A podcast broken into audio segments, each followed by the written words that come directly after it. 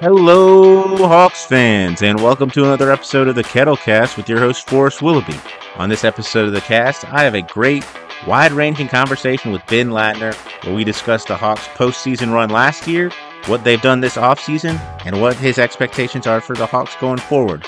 We also talk about a project he contributed to, the Step Back's top 25 players under the age of 25. Without further ado, let's get into it. Hey Ben, welcome to the Kettlecast. You've been on a few times now, great guest, and I was just hoping to have you on to talk about the Hawks getting ready to go into the 21-22 season and go through their run last year in the playoffs. That was kind of unexpected.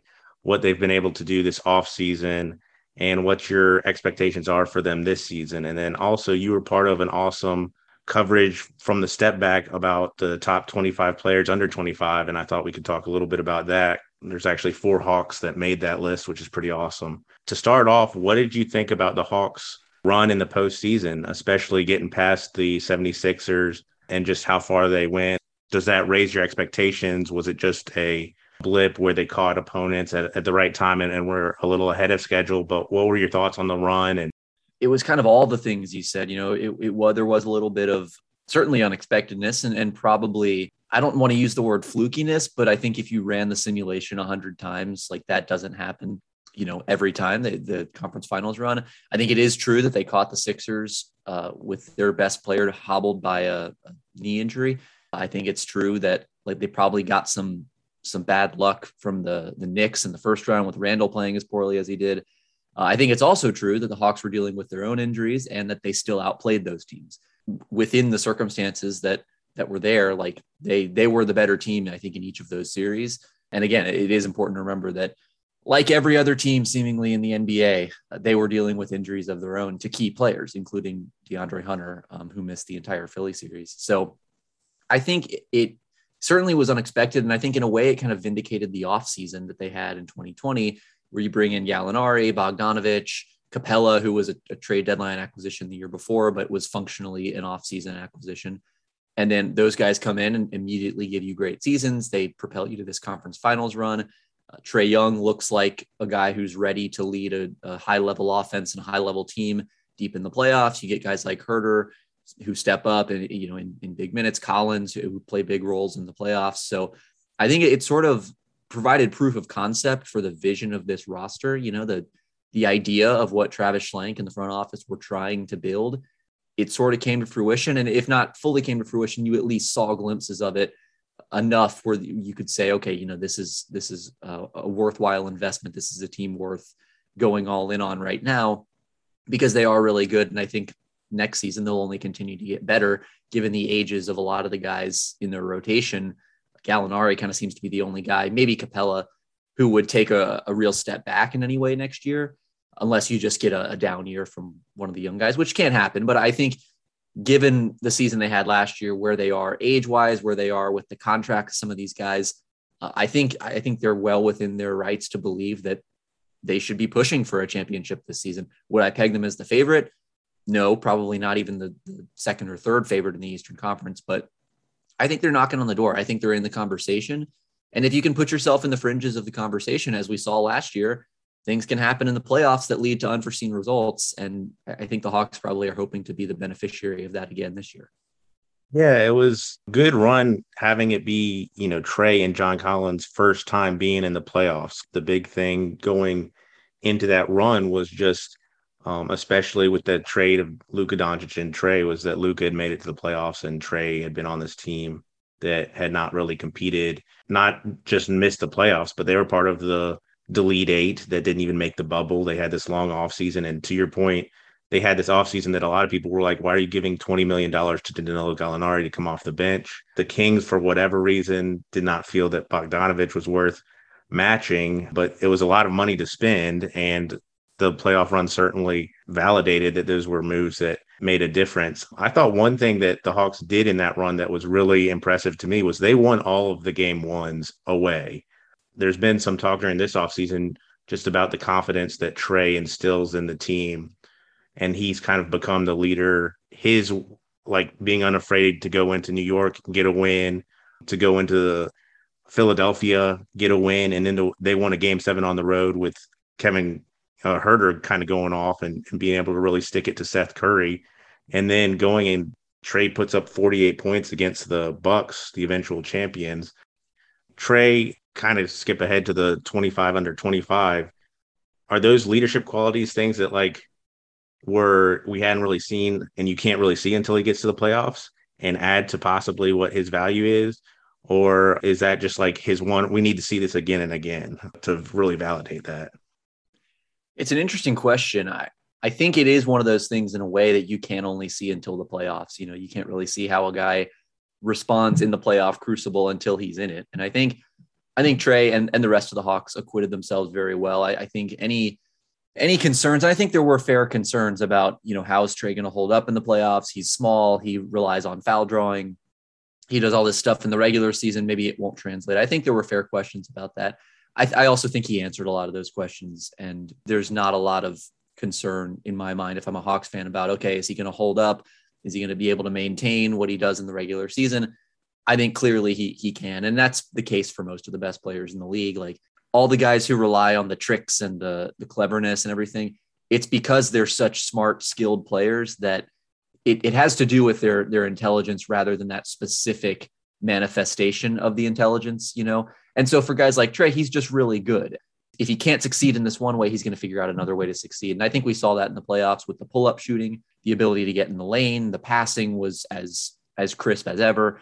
Turnovers, I guess, were a little bit of a problem. You maybe expect that with a guy playing in his first playoffs with defenses more more tightly honed in on him. But I think aside from that, there were games where turnovers were an issue. But other than that, I, the way he played overall in the playoffs and the and the way guys seemed to kind of coalesce around him, maybe there was this this element of oh, you know, Trae's giving us confidence, and now we feel like we can play better because he's playing well.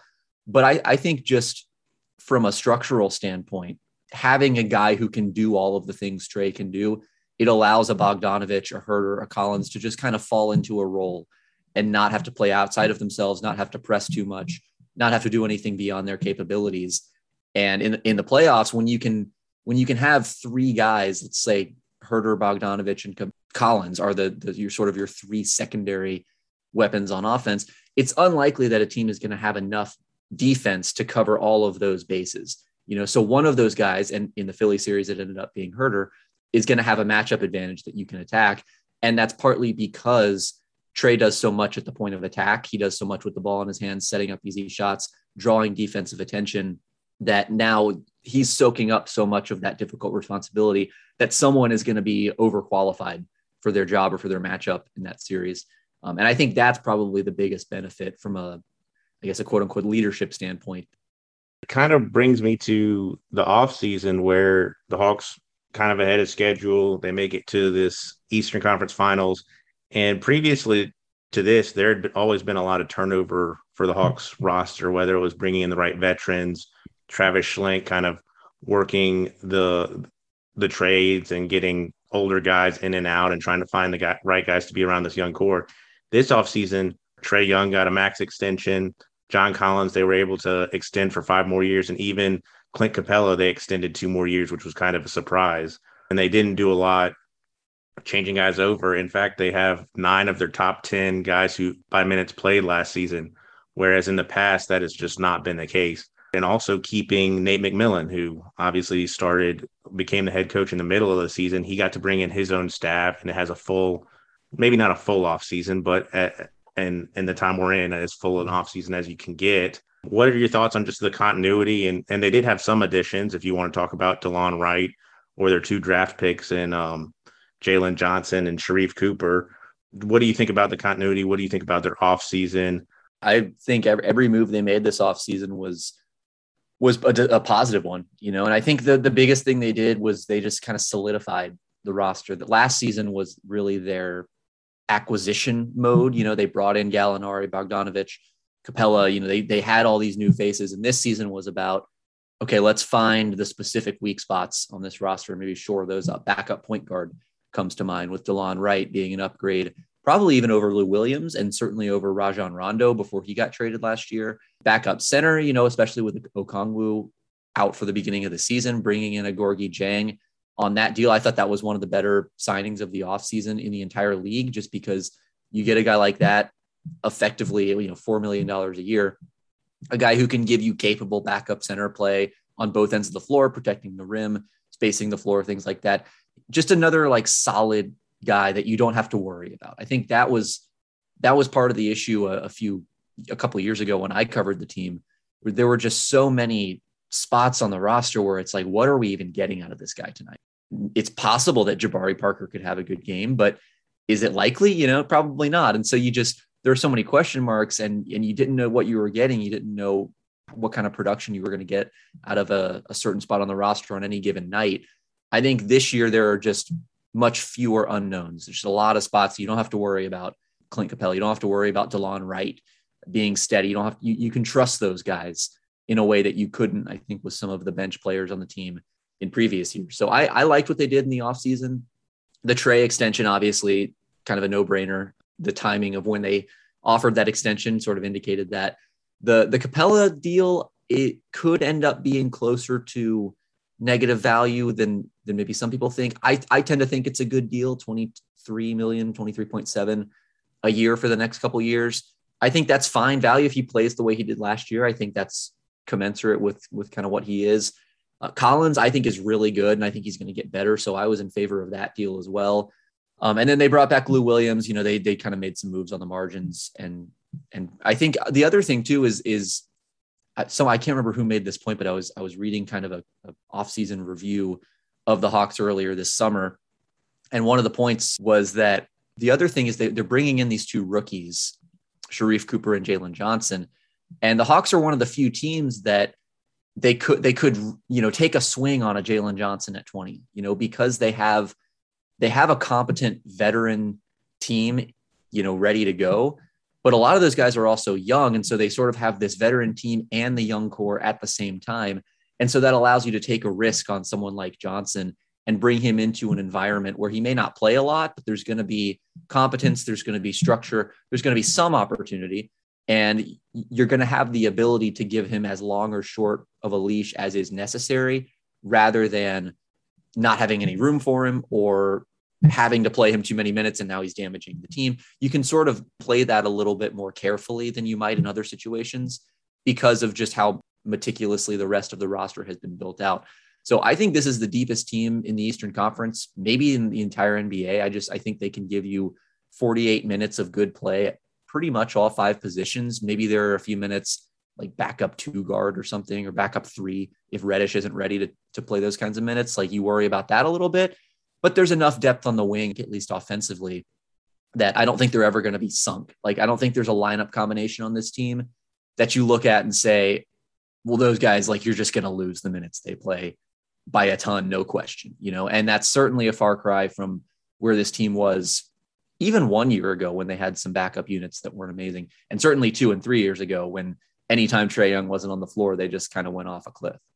You brought some very good points up just Gorgui Dieng being a, a, backup there, having Okongwu be out and, and having Dieng. And the depth point is a very good one. And do you have any worries at all? There's been some discussion of maybe there's too much depth. And the Hawks certainly benefited last year by having depth because they could not stay healthy, just like a lot of these teams in that condensed schedule but that depth is such a strength for them. I think you're right. And some of these guys, even Jalen Johnson, like you brought up, he's going to have to earn his minutes. And I think it's going to, you know, if he doesn't play defense the right way, I don't, Nate McMillan is not known for playing rookies and he's not going to have any patience for that. And so it will be fun watching when Jalen gets in. I almost think Sharife Cooper has a little bit of an easier road in that backup guard minutes because he doesn't have to worry about defense not as much as Jalen Johnson will be. He's not at a posi- premium defensive position yeah. or something like that. Is there any worry for you with with the depth that there's not enough minutes to go around at all?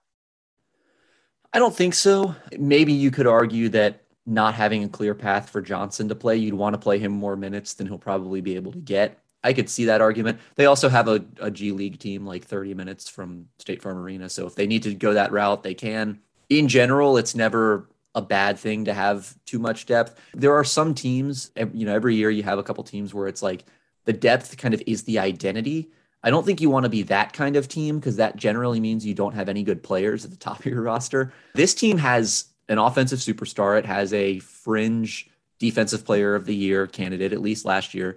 And it's got several, you know, I would say high end starting caliber players in Collins and and Bogdanovich and potentially Hunter if he's healthy and if he looks the way he did last year. So I, I wouldn't say that there's like they have the high end talent, they have the top end talent, and they round that out. They supplement that with depth rather than the fact that they can go 11 deep being the whole foundation of their team in much the same way that they're living in in both worlds as far as short-term and long-term timelines they're also kind of they're getting the best of both worlds with their depth and top end talent they kind of have both um, and i think that's a credit to the way schlenk has built the roster out where he's able to both be on two timelines and have two different distinct strengths of this team sort of playing both the top end talent and depth game. Now, the counter to that would be that the Hawks top end talent isn't nearly as good as the Bucks or the Nets or even the Sixers in the Eastern Conference. Well, the Sixers might be a little closer, but the Lakers, you know, if, if it came to that in a final series. So their top end talent compared to some of these other contenders in the league does not stack up. And that's where I think the depth does come into play. And then you could get into, well, is it more valuable to have three superstars or to have 11 capable guys? I would lean probably the former. But I think at least in the regular season, this is a team that's always going to be able to keep a straw that stirs the drink, for lack of a better term, on the floor and still be able to surround that player with capable players who can who can give you something on at least one end of the floor and in many cases two ends of the floor. Thank you for catching this episode of the Kettlecast. You can catch part two of my conversation with Ben Ladner, where we talk about the top 25 players under the age of 25, Ben's expectations for the Hawks in this 21 22 season, and also what he expects in the NBA in general for the next season. But you can catch that on the next episode of the Kettlecast. And go Hawks!